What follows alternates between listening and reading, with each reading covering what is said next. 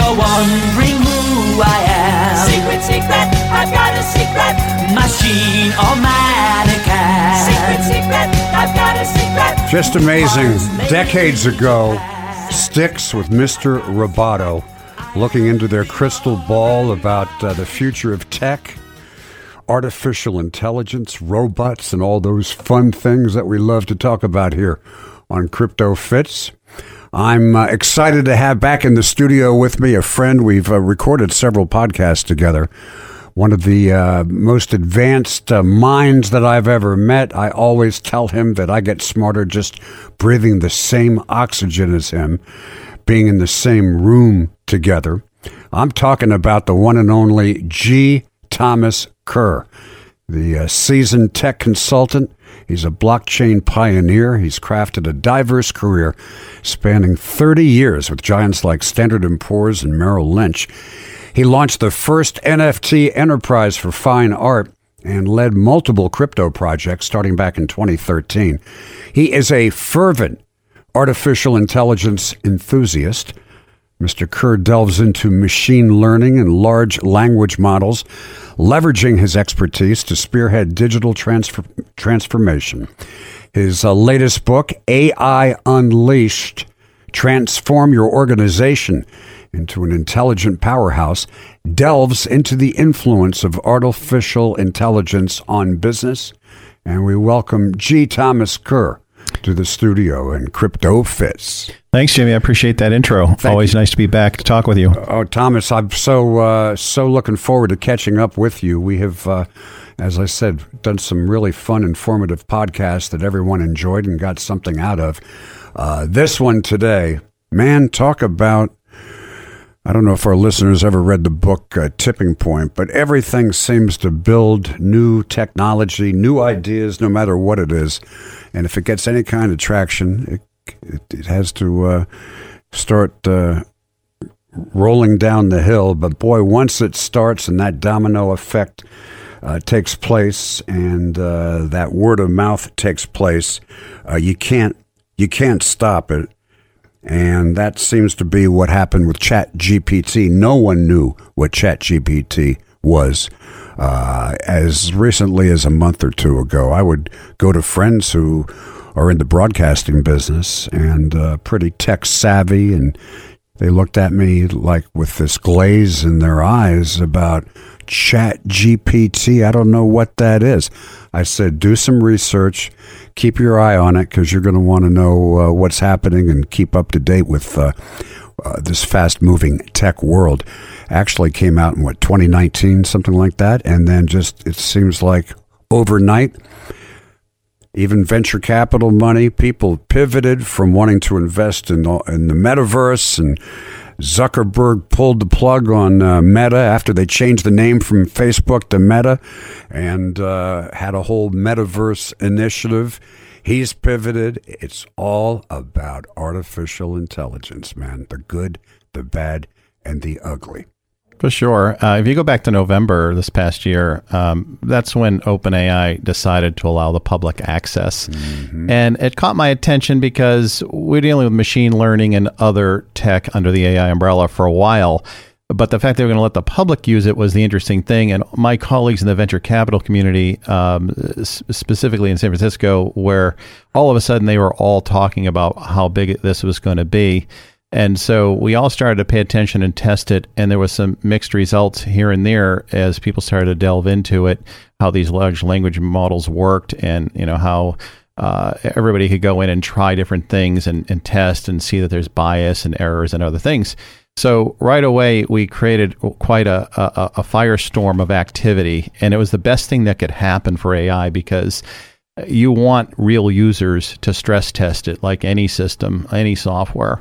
And for me, the the signal was I was saying to my friends and colleagues around the holiday, um, this matters. It's a big deal, and, and ultimately, um, you should all take a look at this product and see how it affects you.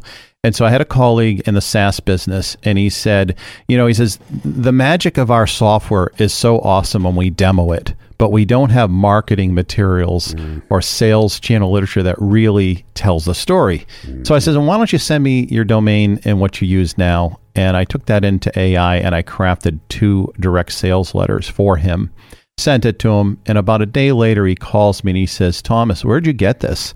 I said, I generated it with AI. He says, This is better than anything we have in house. I said, Well, now that I know more about your company and can write a direct sales letter as good as your founders or better, perhaps you want to look into this AI stuff.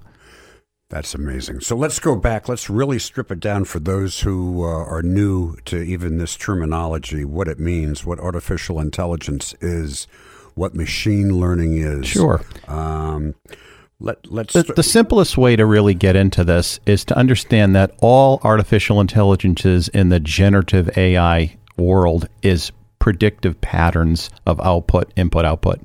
And so if I say um, peanut butter plus, you might say jelly. Most mm-hmm. people would, and that has a basis weighting in the world of AI. But some may say chocolate. So there's really more than one answer. But most people are going to say jelly. Yes. that pattern determines how AI models work. And if you just get that basic concept down, that mm-hmm. all of the pre trained generative transformer m- models are driven by patterns. And that machines are really good at seeing patterns. Humans are good too, but machines are better at it. And if you feed it enough data, which basically uh, in the case of OpenAI's product, they have a huge corpus of data that they have indexed and and did a machine learning algorithm to make it work. Um, everybody that's tried it has had positive and negative results depending on what they did. And the skill to use it turns out it matters. And so I did a big blog post about the whole pattern for this. And I wrote this article about the art of the prompt and its role task format. And if you can get that basic concept down, you can really exploit this technology. And so let me break that down by example. Role is you want to be act as a CEO. You're telling the AI act as a CEO or act as a marketer, act as a writer. Whatever role you want it to do, you tell it that. And then there's the task. I want you to write a marketing plan for this company or this idea, or I want you to write an episode of this sitcom. These are examples of what you want to do. Then the format is the output. Do I want a script? Do I want a blog post? Do I want a mm-hmm. book?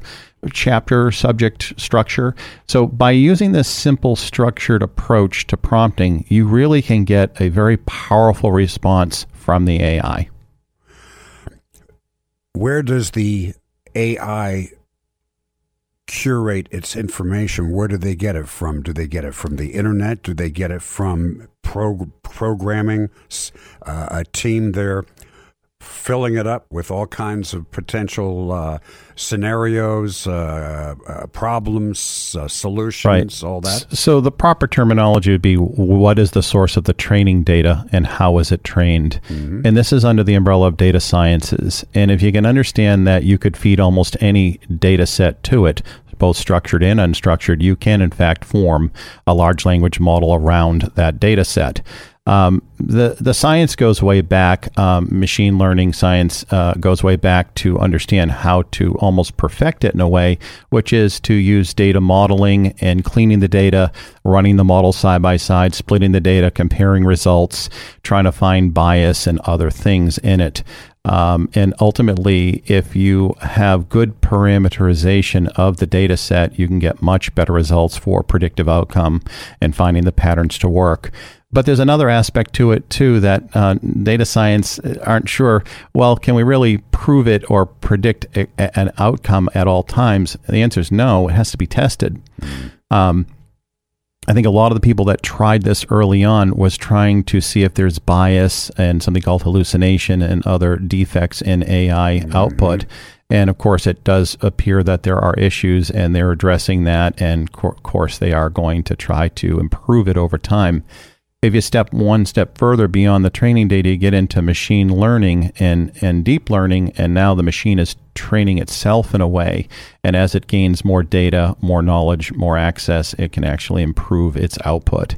And so this is where we get this uh, concept of an AGI, uh, artificial general intelligence, where it's smarter than the human brain would in terms of reasoning and predictive pattern output. And of course, there's all kinds of science fiction and other fear mongering around this idea. And singularity, which is the moment where that crossover occurs, is something that's predicted to happen in the future.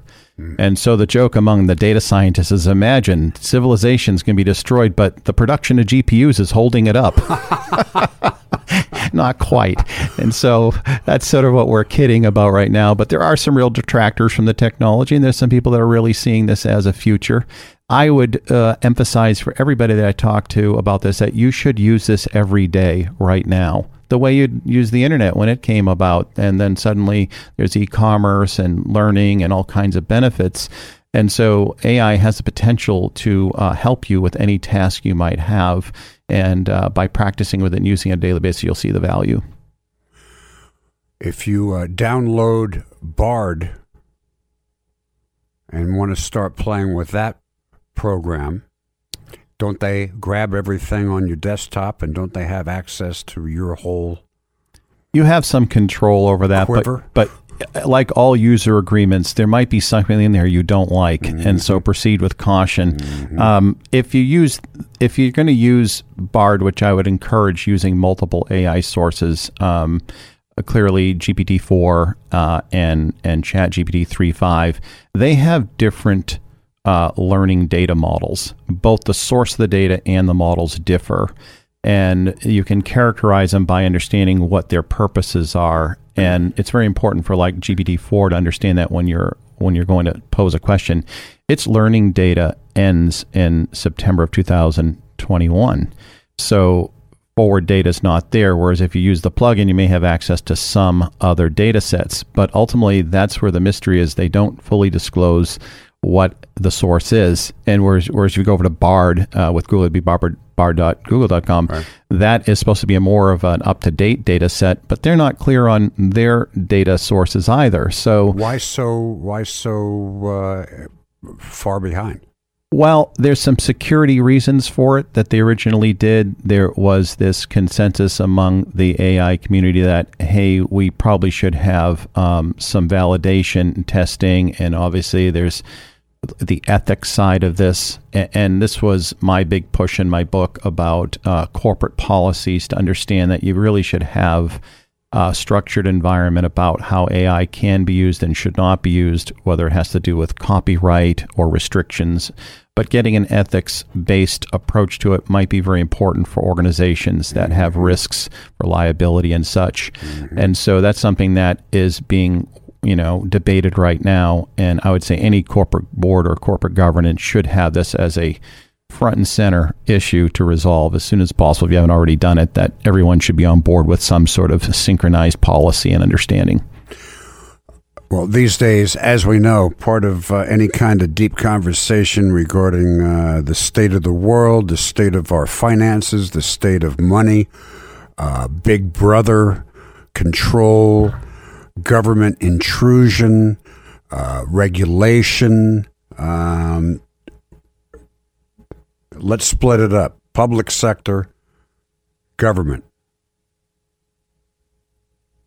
Public businesses, mom and pops, American corporations, government. What's the different uses and what should we be concerned about with AI from a government overreach standpoint? Well, there's some big issues there. Um, I'd probably start with the idea that um, everyone can benefit from using the technology, but understand that there is the potential to go too far or apply it in an incorrect way. And so, for instance, um, there's obviously ways to generate visual art. There's ways to generate music. There's ways to generate movie scripts. There's mm-hmm. lots of ways to deploy AI across the spectrum of what's available right now and getting better on a daily basis. And so, if you want to write your own episode of Seinfeld, have at it, but don't expect to promote that to NBC or tell Larry, hey, I got a good idea for you, because that's not your property to mm-hmm. generate new ideas in and promote. So, that's an example of where you have to have some guidance. Uh, and some understanding of what's fair play uh, in generating uh, content uh, creatively. And, and ultimately, I, I did do a case study um, this before I wrote my book. I did nine different case studies, but this particular one was of interest. I took a sitcom who I know the executive producer of, and I said, um, Hey, I wrote a summary for a new show for you, and I just want to get your opinion so I can test the AI strength. And so a few days later, he calls and says, You know, this is really interesting. You took risks with characters and did things that my team really doesn't think about or do. So there's some innovation here. It's kind of just like, what, what, what drove all this? Well, it's actually AI generated. It's privy to all of your episodes.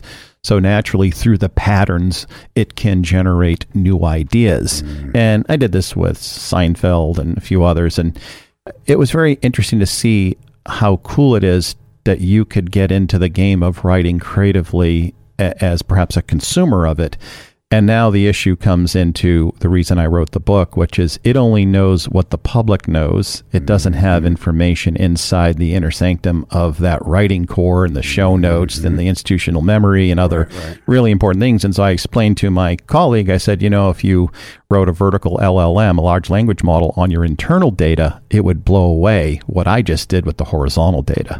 And this was the reason for my book to, for people to understand that the data that you feed it matters and how the training data is modeled matters. And in this case, every business has proprietary data. And if you were to build a proprietary vertical on your data, the potential is enormous to take your business further. And uh, if you're, hopefully, your competitors are kind of anti AI, and here you're embracing a cutting edge AI, I think that the outcomes will be self evident. You'll, you'll, be way ahead of the game, yeah, for sure. So, this is pr- probably the incentive side of this. Um, but getting back to the ethics side, obviously, there's a lot of uh, debate about generative content uh, accessing photographs and music and all kinds of challenges mm-hmm. there. And it looks like some of the big players will pay fees to these uh, larger organizations to say, oh, hey, we're using your data and we've indexed it and now we're right. building a model. And so we're right, going to pay for that. So all of those things are working out. There's a lot of legal happening there. Um, but I emphasize to my colleagues and clients that you have to have a policy of what's acceptable to not get exposure assuming that you're not going to publish your own uh, access, even just using it, you have some risks about what you might do with it. Sure. And so we have seen already several cases of things gone wrong, and you just want to stay out of that. But I can't emphasize enough how important this technology is. Uh, over decades, we've seen some big waves, things like obviously the internet and email and smartphones and, and other big shifts and just changes consumer behavior. This is in that league for sure, and the value is tremendous. I think the naysayers talking about it, you know, taking jobs away is one of the ones we hear most commonly. Uh, artificial intelligence is extremely good at tasks. I wouldn't say they're good at jobs. Mm-hmm. Not at this juncture. Mm-hmm. So there's a distinction for you. But I will tell you that somebody that's good at something and employs AI or exploits AI to their fullest will probably do the work of four to 10 people. Mm-hmm and perhaps do their job better than ever. Well, the, that, to me, that's all positive, you know, positive info. Uh, your book is titled AI Unleashed Transform Your Organization into an Intelligent Powerhouse. Now, before I ask you a couple of follow up questions to that, uh, it's fascinating how quickly, when you enter your information into your prompt or prompts, how many seconds or minutes can you have this information back to you? Well, it's almost instant. That's what I'm um, saying. You know, there's, sometimes there's some hesitation that. there. I guess it's probably a good point to introduce the idea that we uh, collectively, as a civilization, have been using search, and primarily Google search, for at least three decades. Mm-hmm to find hyperlinks and be assailed with ads and other uh, things right. that you may or may not want to wade through to get to answers. And I'm here to tell you that that paradigm is about to shift in a big way. Mm-hmm. That it is much better to just get succinct answers than to hunt around looking for those answers. And I got a good example of this was um, I've got some fancy refrigerator in my kitchen that you know just can be troublesome. Mm-hmm. and so I'm trying to solve the, the problem. Are, the yeah, are, the I'm, troublesome I'm, I'm in there. It's like, well, I'll just go to the website and just look this reset issue up. And of course, the brand, which I'll leave out, uh, doesn't have it on their website so clearly. So I go to AI and it knows right away. Hold these two buttons for eight seconds and the reset mode will turn on, and then hit it one more time, and boom, it just fixed it. It's unbelievable. See, I don't need to go through PDFs and support queues and calls and all that. That's just a big time waste. We asked AI who the uh, first four finishers of the Preakness were going to be. It picked the winner. It picked second. It picked it picked fourth, but it missed the third, so it got three out of four. So not too bad. I I heard that um, the odds were being shifted due to AI influences, Uh-huh, uh-huh. and this is such a great case study for people to understand that even without real time data, patterns can predict things. And this predictive nature is what the core of the technology is about. That uh, humans, humanity, and business logic, and everything that we deal with in a structured world has patterns. And although some humans can see those patterns, not everybody does. But in an AI enabled world, everybody can see these patterns. And so therein lies this moment of shifting the odds on a horse race because you can start to generate patterns and likelihoods and probabilities and outcomes. Share a couple of stories you shared with me. One that sticks out is the guy who was in court Sure. and he utilized AI. He was defending himself. Will you set that up and tell Yeah, us? that? so he's there with his laptop, and you know the judge is kind of getting fatigued because you know this guy is representing himself on what is fairly a complex case. And uh, finally, the judge just cuts him off and says, "You know, I think you're really trying to practice law here without a license." And he punches it into the AI, and the AI comes back with, "If you're referring to the law from 1863 where a human has to get a license," and he goes into the whole detail. It's like, "Well, I'm not a human; I'm a machine, and therefore I would not need a license."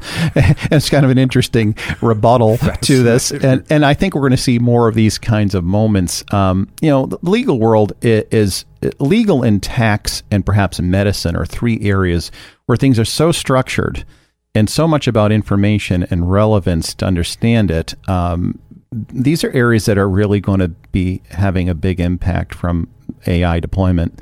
And I would give the example that um, AI has passed the bar exam, and you know SATs. all of them. Yeah. And, and and the recent one I saw was the accuracy on reading radiology graphs, and you know, all this stuff is. It turns out that humans are very good that are trained with it, but because they're human, maybe they score 87%, and the AI comes along at 98%. percent mm-hmm. And so I'm here to predict that in the future, you might sit with a, a specialist in medicine, and if they don't consult the AI to give the final, you know, prediction here, chances are it might be a form of, of malpractice because you're relying on a human to get the answer. And I'm sure right. doctors don't love that idea, but um, they have to reference information because they don't hold the register of every detail.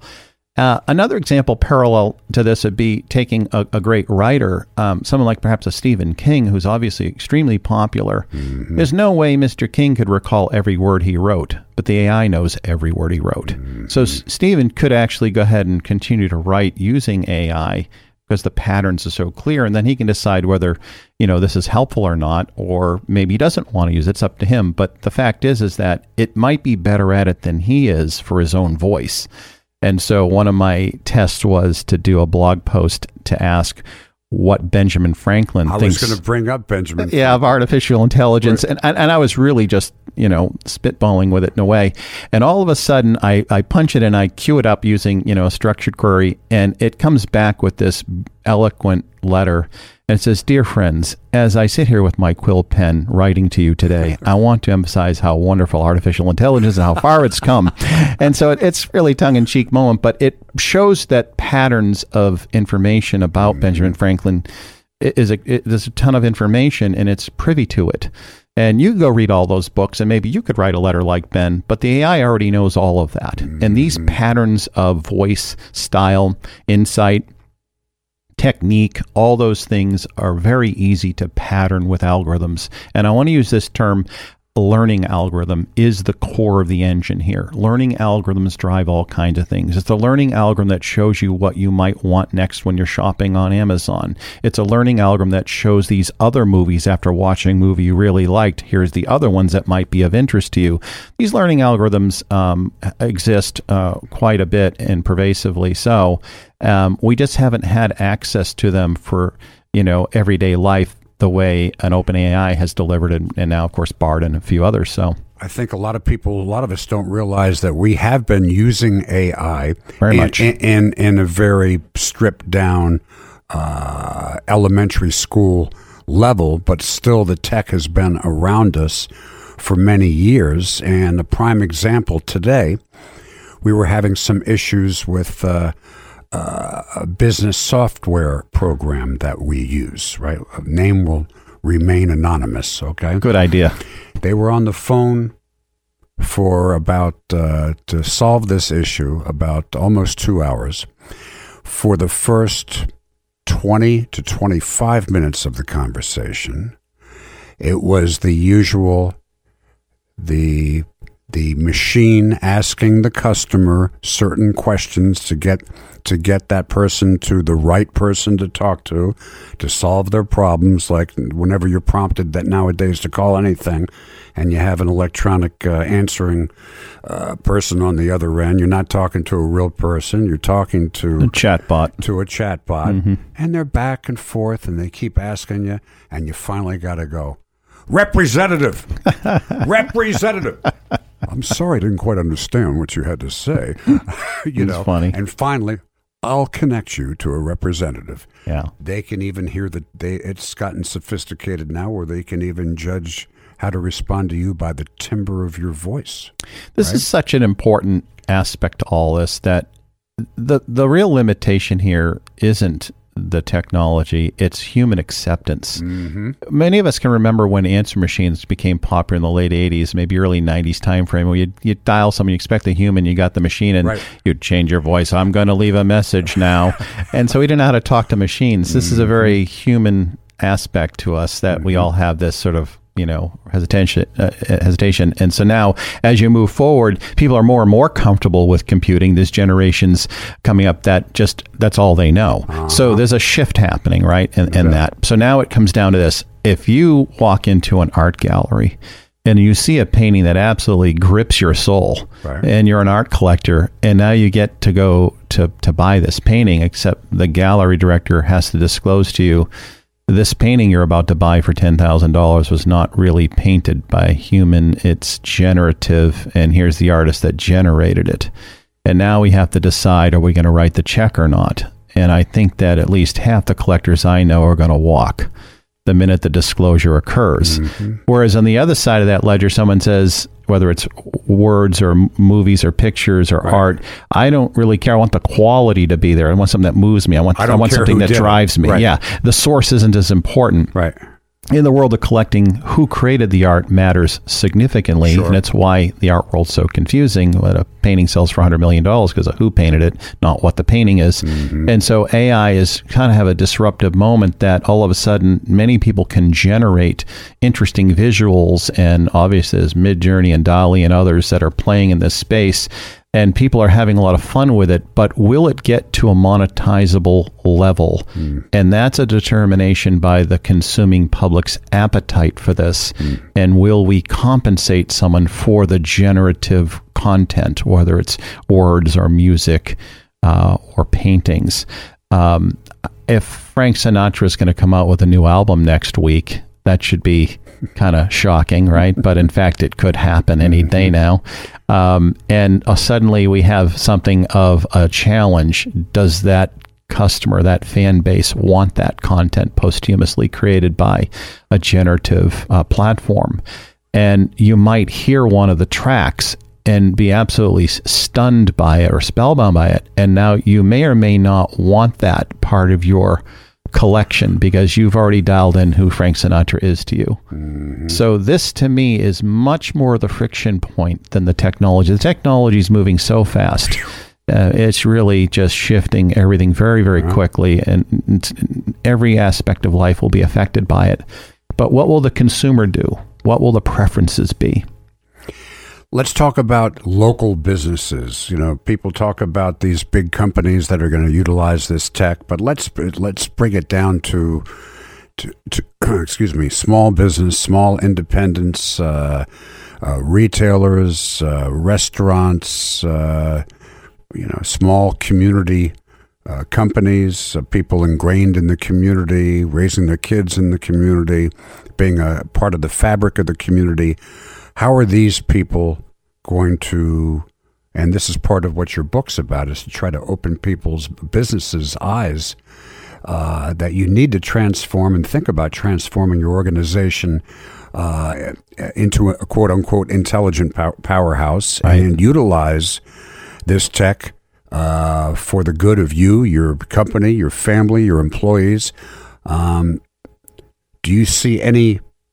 Do you see small business grappling with this yet? Do you see them checking this out? Do you see them obviously intimidated by it? I think anybody that uses email or the web is a candidate to mm-hmm. use AI. Let's mm-hmm. start there. Mm-hmm. And you really shouldn't fear this or be intimidated or, or even take an attitude against it yet. Um, you may personally be affected by it in a way that you don't like. I'll, I'll recognize that. But I'd want you to embrace the technology and try it for productive things that might make your life easier or better. Small business people are always looking for efficiencies and better ways to market and connect, et cetera. And you can start with a basic uh, marketing communications channel about writing creative headlines and copy and ads and Instagram and whatever you're doing. Start exploiting the AI for that and see how it does for your particular product or service. Um, so that's an obvious one. There's more complex or more advanced ones for small business. And my favorite example right now would be is anybody that's hired a moving company knows that they Tetris pack that truck, uh, especially if you, you got a certain amount of stuff, and we all have too much stuff, right? Mm-hmm. And so I'm here to tell you that they will pull out their smartphones in the future and scan all your stuff and punch in the truck make and model will be in that app, and it'll show them how to Tetris pack it to not leave a square foot behind. Mm-hmm. And so these kinds of real world applications that are a bit of a puzzle for uh-huh. humans is very rudimentary for the AI. Sure. So just take that concept across a wide spectrum from AC mechanic to, you know, mover to whatever, what I would collectively maybe say blue collar level seems like, oh, this is only information guys. Right. And the knowledge workers we're always talking about. It's going to have definitely affect everybody. Um, there'll be very few positions or roles um, in service or, or any sector that's going to dodge this.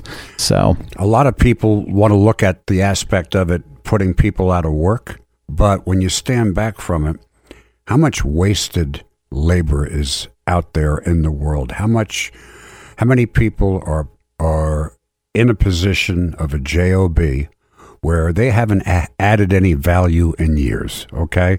They're not about adding value, they're about warming the seat, collecting next the next paycheck and looking good sucking up to the boss, you know, all those good things. What is this going to do for productivity? I've got to think it's going to make people up their game and actually have to face up to the fact that you've got to continue to educate yourself. You can't go in this world going forward on automatic pilot and expect to be uh, competitive in the marketplace in any in whatever your business is. I, I would give you some statistical insight here that chances are you have a 30% minimum increase in productivity having an AI enabled position. Um, no matter what you're doing in terms of content or customer service or solving problems, if you're doing design or creative work, almost any of those tasks will be improved with having an AI. Um, if you're a, not a productive person, I think you have to go in the column of AI is not going to fix this. AI is not going to fix people's behavior. It's a mm-hmm. tool that enables you to do more. And I had written a blog post about this to take a stab at it about the labor compression theory. Uh, that's AI's words, not mine, by the way. I always let it do the titling. And so in this case, its concept is that if you are supposed to work 40 hours per week for 40 years, we'll just use those crazy numbers, perhaps you're going to do 10 hours of work a week and you're going to work 10 years, but create the same amount of value as 40 hours a week for 40 years. So now the, the question is how do we negotiate for the value creation and compensation to your boss, your entity, your your industry, what have you. And there may be a discount going on that maybe not going to pay you for 40 years, 40 hours a week for what you're creating in a fourth of the time, but there will be a, a perhaps a negotiated value there. And so that might be an insight to how labor gets dealt with.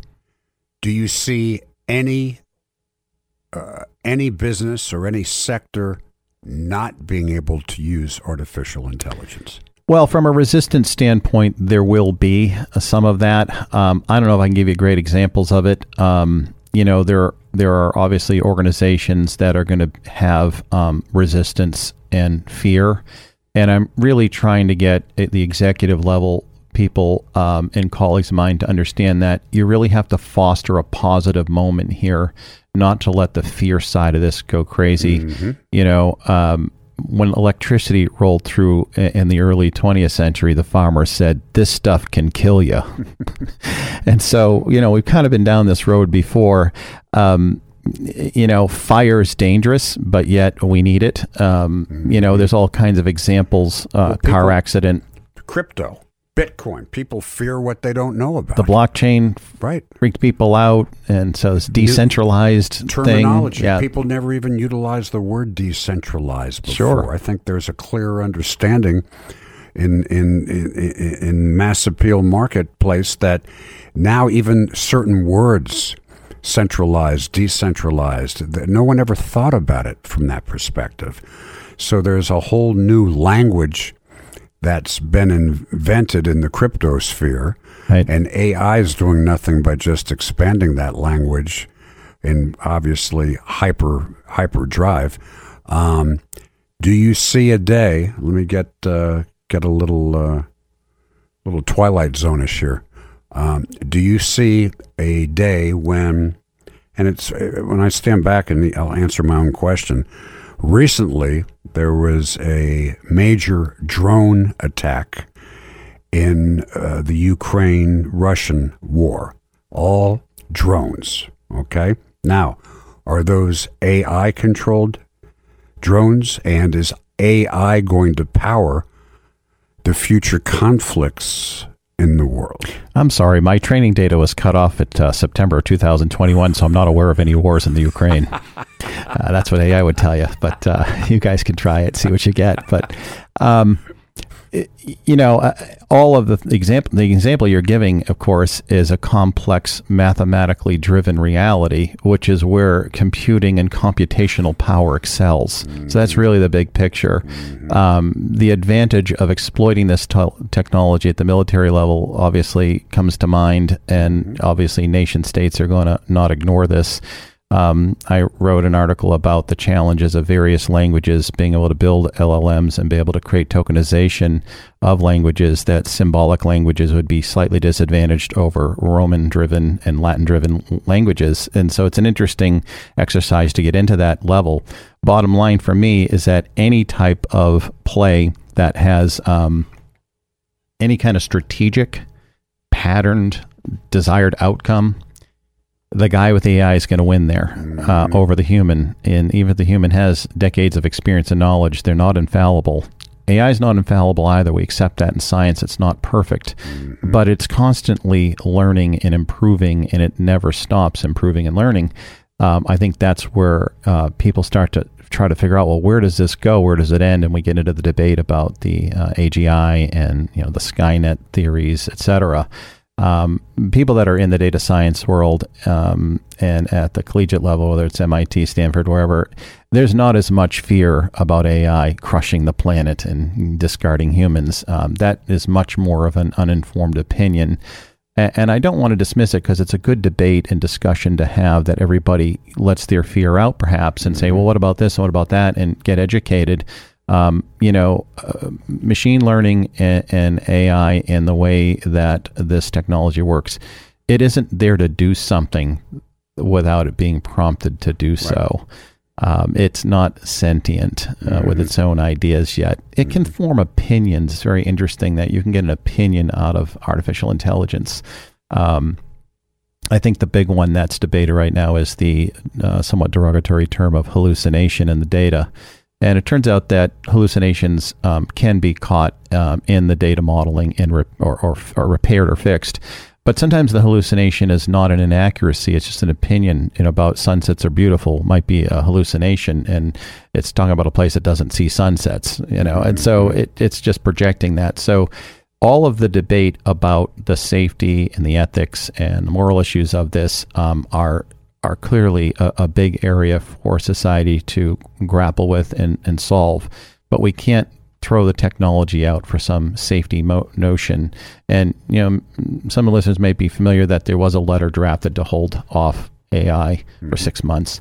Um, Where did that end up? I haven't heard yeah, that, word about well, that it, that it was kind of. Mm-hmm. dead on arrival in reality because you just can't do it. I, I, I want to make the case that regulating AI is kind of a crazy idea in the first place. That's It's- what I said. Are you are you going to regulate you know mechanical engineering? What do you Uh, regulate? yeah, what do this- you want this gets into some we gotta reg- interesting we gotta areas. regulate this. We got to Um, regulate this. I, I think maybe there's some room for regulation about copyright. A- And certainly ex- exploitive um, Mm-hmm. Intellectual things property. yeah, uh, uh, you know, there's there's so many examples, but we're we are already p- dealing with lots of bad actor moments um, with the internet and stolen credit cards. There's a million examples of it, and if anything, on on balance, AI is going to help that, not exacerbate it. Um, and and I'd even make the case anybody that deals with the social media channels, where it's constantly getting approached, or someone wants to friend you, or you're getting this DM message, Right. you can take that handle and drop it into AI and, and just use my structured prompt, uh, act as a private investigator and tell me what you think of this user at Twitter. And you'd be amazed at how quickly the bad actor, you know, is wearing a barrel. it's great. And so I, I hope to see that improvement. And I, I know there's um, lots of dev interest in, in pursuing this sort of safety um, concept with AI. All right, so let's uh, let's talk, uh, dig just a little bit deeper before I let you go into uh, your motivation for writing this book, what you hope to accomplish with uh, shining the light uh, on, on organizations that uh, that need to uh, keep up with the times, need to uh, run more efficiently, need to get rid of any uh, fat or waste in the uh, running of their operations. Obviously, this is this can streamline a lot of different kinds of businesses. Uh, you, as G. Thomas Kerr, came up with this idea, and you have actually uh, come up with a, a corporate structure for people who, for companies that want to get into AI. Can you, you dig into that a little bit for me? Sure. I, I think the number one thing for uh, organizations to consider is that this is not going away. Therefore, you need, need to embrace it in a way that's going to be good for your organization's outcome. Um, policy, uh, corporate board level, having a chief AI officer, having policies encouraging uh, the usage, uh, or perhaps there may be examples where you wouldn't allow uh, the usage uh, of an AI generative content. Um, in the case of a DALL-E generating art, one of my great examples here of policy, that when you generate an image uh, on DALL-E, which is a lot of fun to do, Midjourney, there's a bunch of them. In the case of DALL-E, they put a signature six block color block in the lower right corner, which is a visual indicator that it is generative. Now, of course, you could Photoshop that out if you don't want it there, and that might be okay. But if it's there, at least you've been told visually that this is generative. And this issue of is it, you know, generative or is it you, this gets into this area that corporate policies need to be clear on. And so you may have a staff of creative people, people that do customer service work, people that um, are involved with gathering information and, and doing analytics. Um, so many examples out there where AI is going to really help that organization be better at it, uh, more efficient, and perhaps uh, drive uh, better uh, outcomes uh, because your your staff is exploiting the technology in an ethical and, and strategic way. And a lot of companies might not think that they would need a chief AI officer, and maybe they are not the most tech they are is when they get the uh, the their computer guy to come in and fix uh, fix fix something in their uh, in-house communication system and and uh, and uh, play with their software or whatever. And uh, what are the guys that go around town? Geek Squad, you know, get the Geek Squad guys in. But beyond that, they don't consider themselves being tech savvy or utilizing tech to uh, the best of its uses for for them. Now they're going to have to switch their thinking a little bit and realize that even if you're not a quote unquote tech driven uh, business, that this aspect of tech can really help you in many different ways, from inventory to one of the coolest things I I, I heard about uh, AI in New York. There's and people don't realize there's an app where you can drive around Manhattan, and the AI will show you. It's almost like a reverse Uber. Show you where the empty parking parking spaces are. Very cool in your neighborhood. Okay, mm-hmm. that's an AI application. I think most people go through their day who are not tech savvy or not in this space and not really familiar with it, they don't realize how many interactions a day they have with AI. Right. It, it's not easy to detect because it's just all integrated, mm-hmm. which is great. Um, I did several case studies, and there you can find these all over the internet where people have utilized artificial intelligence and machine learning to further advance their organization. Um, and, and one of my favorites is the idea that there's downtime in production facilities that have manufacturing is a good example and so the machines need maintenance. They have a pattern of downtime, and you know whether it's mm-hmm. a machine that needs to be uh, maintained or repaired. And by taking the data that you likely have, or the service facility might have, you can actually pattern out and reduce the risk of downtime and create efficiency. Um, and there's examples. A national uh, pizza chain took all their data, huge amount of data of who ordered what pizza what time of year, what time of the day, all over the country, and they can bring their inventory models so accurate they can produce the the goods in three minutes instead of seventeen wow. with a lag, and keep the right amount of mushrooms in each store. And so I'm fascinated by the solutions that come out of sure. deployment uh-huh. that people don't see coming. Mm-hmm. And all of a sudden, you know, there's just a gem in there waiting for you. And, and, my book really was about the idea that using these horizontal LLMs eh, for a daily life to solve your problems is wonderful. And if that's all you ever do, you get a big bang for the buck. Um, but if you really were to take it seriously and build your own proprietary models, which is not that difficult to do at this juncture, you may get something out of your data history in what your company does that will really give you a strategic advantage that nobody could have done as a human being on your staff. Are you going to, let's talk about you personally now, uh, going through this experience and uh, your homework and research and writing this book? Once again, G. Thomas Kerr, his latest book, AI Unleashed Transform Your Organization into an Intelligent Powerhouse. Uh, Thomas, are you going to uh, hang your shingle out on consulting? Can a uh, company officer who's listening to this podcast or uh, broadcast right now uh, get in touch with you, uh, call you, sure. talk to you? Are you available to go do a Zoom with their company or go in person to uh, address their staff and help them structure something for their company? Absolutely. Um, on LinkedIn is really where you'd find me under G. Thomas Kerr. You'll quickly find me with a lot of the AI content that I've published, my blog posts, and my background and history and the big brands I've worked with. Um, so I'm certainly open to that. Um, alignment is key. You know, obviously, I wouldn't just go to any organization mm-hmm. in any field, but mm-hmm. um, you can certainly make a query. I love the engagement. And certainly, if somebody wants to uh, show me something that's positive that happened from their AI, I'd love to have that as a case study for my research. Mm-hmm. Or if something went wrong, I mean, e- either direction, I'd love to have the engagement. On Twitter, we have quite a bit uh, of that going on, and it's fun to see uh, how things are unfolding.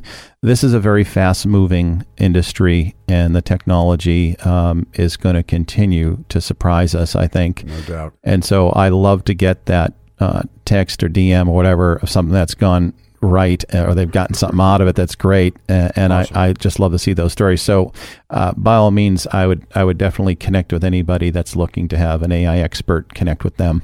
G Thomas Kerr on LinkedIn and where is the book available so it's up on Amazon. You can punch my author name, G. Thomas Kerr. Um, certainly, That's you can easy. search on AI books. You'll see there's several thousand at this point. That's amazing. Um, but uh, it's it's interesting. You know, the machine learning side of this, um, and, and under the data sciences in general, um, there's been so much work. We really are standing on the shoulders of decades of, of R and D. And most people are familiar with the Watson IBM program, where they, you know, did the chess match and some of the early stuff we right, saw. Right. And then there was the patent search stuff, and you know, you really can create new ideas from this machine learning uh, system and you should try this. Uh, everyone should try it. That you know, we all have. They say everyone has at least one book in them. Maybe you have a book idea and you want to outline it and work with AI, and you know, try something like that. Or perhaps it's creative writing, um, fiction, etc., um, or music. Obviously, that's another big one. Or art. Um, just take something that you're interested in that you think you can contribute and structure a prompt and work with it. And I think that will give most people a boost to realize, wow, this is like the computer was. If you remember Steve Jobs' famous line that the Macintosh, when it launched in 83, he said that it's a bicycle for the mind was an interesting analogy. And uh, without it, you'd be a slower transporter than if you had the bicycle. You go much further, much faster. So Fascinating. G. Thomas Kerr. Thomas, always a pleasure. Always love to wrap it down uh, with you. Thank you for sharing your knowledge and experience with um, our listeners. And uh, we can talk forever, and we will continue this conversation as you continue going down your path. We encourage everyone to check your uh, LinkedIn site uh, and uh, G. Thomas Kerr. Amazon, all the places you get your uh, your books, Kindle, Twitter, sure. Twitter. It's on Kindle too, sure. everywhere. G. Thomas Kerr, he's everywhere. Uh, great job on the book. You really did an excellent job uh, explaining it and uh, and stressing the importance of uh, of uh, organizations uh, getting into the new game and being an intelligent powerhouse, as you phrase Yeah, it. I was uh, I I was really pleased to have one think tank in Washington D.C. use it to train their executives, and I felt that was a nice achievement that That's they could awesome. recognize That's the excellent. value, and so uh, I feel like I've already hit the the bullseye with the book. So So, what's the next book? I'm going to stick with the blogging because everything's moving so fast. The book structure, of course, is you know takes Mm-hmm. months and then it's up, and you know you want to move more quickly. The blog is where I'm really moving my faster ideas. You're so on you're on Substack. I am. How yeah. do we find you on Substack? Um, for Substack, you can just type in my name again, um, but it's brainwave7.substack.com. So, brainwave7.substack.com.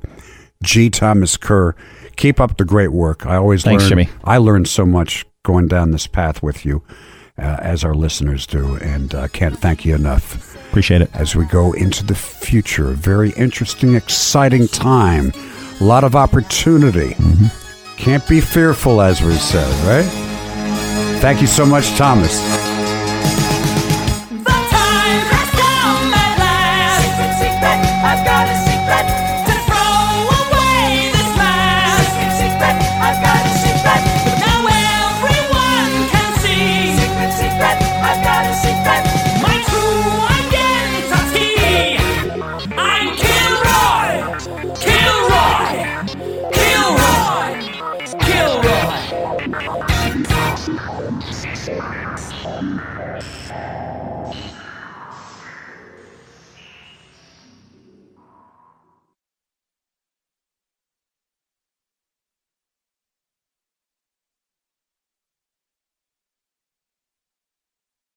Jimmy Fitz is CryptoFITZ. Saturdays 7 to 10 a.m. Classic rock and crypto on Q 102.3.